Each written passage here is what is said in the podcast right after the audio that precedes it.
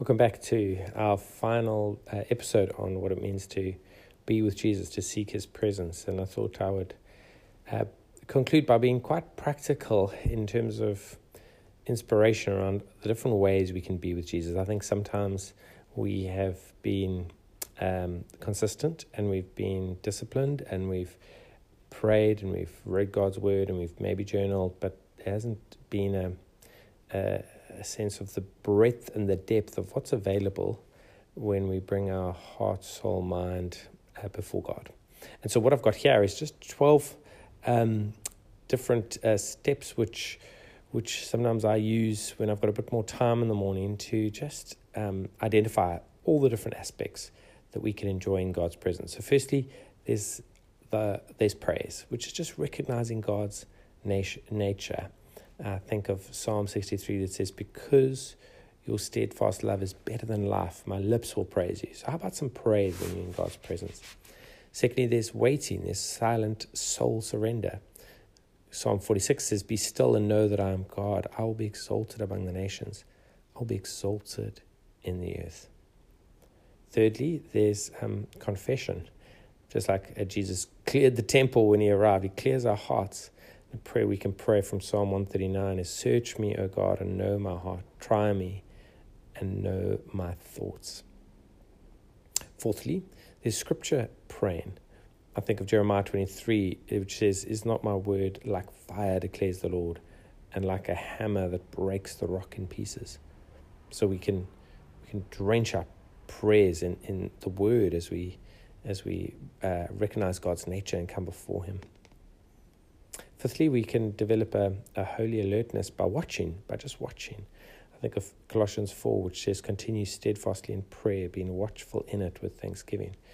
That as we're praying, we start noticing what's floating to the surface, what could God be saying, and and and and that's a that's a great way to be enjoying God's presence.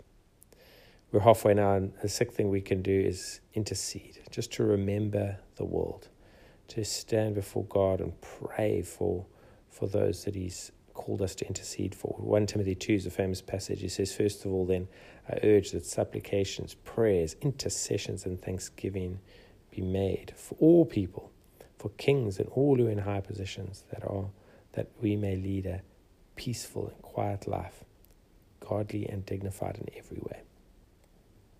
So what I'm doing is I'm I'm giving you a bit more to your morning uh, time with Jesus. Remember Eugene Peterson saying we've got to kind of some shake it up a bit and remind ourselves this isn't just a quiet time or devotion. This is saying, Jesus, what are we going to do for the next 16 hours? And we can start with, as I said, praise, waiting, confession, scriptures, drenched prayer, watching, interceding, and, and let's keep going. Here's some more options. We can then move to petition, which is where we share personal needs with God. We, we're reminded of um, Matthew 7, where, where Jesus says, Ask and it will be given to you, seek and you will find, knock and it will um, be opened for you.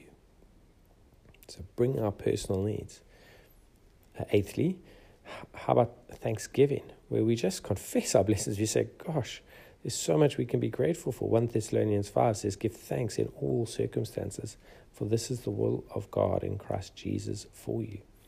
And there's been such a revival in this uh, gratitude movement and Thanksgiving, but there it is. It's it's it's in Scripture, and it's a it's a command from God to enjoy Him and to give give thanks for our blessings.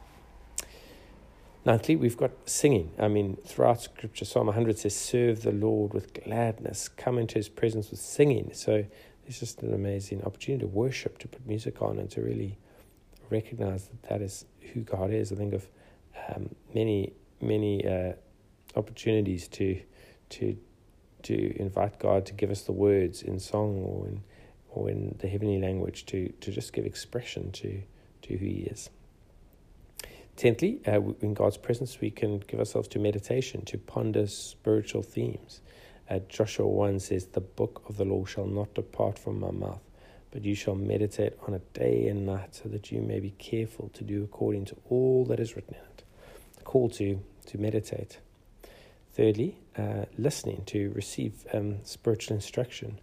Uh, I think of Ecclesiastes, which says, Be not rash with your mouth, nor let your heart be hasty to utter a word before God. For God is in heaven and you are on earth. Therefore, let your words be few. There's an opportunity to just listen when we gather in God's presence. And finally, it's always good in these times to come back to where we started, to recognize God's nature and to praise and to say, along with the psalmist in Psalm 53, I will thank you forever because you have done it. I will wait for your name, for it is good in the presence of the godly. So, what I've uh, shared there is uh, a, a, a, process, 12 steps. It's, it's um, from Jon Tyson, who leads a church in New York. He got it, I think, from the, the um, more contemplative traditions. And uh, it comes from the 12 um, uh, sort of, if you think of a clock, um, 12 steps of going around a clock for an hour. It comes from Jesus saying to his disciples, couldn't you, couldn't you stay with me for an hour in prayer? And I just think, oh, sheesh, that's a long time today.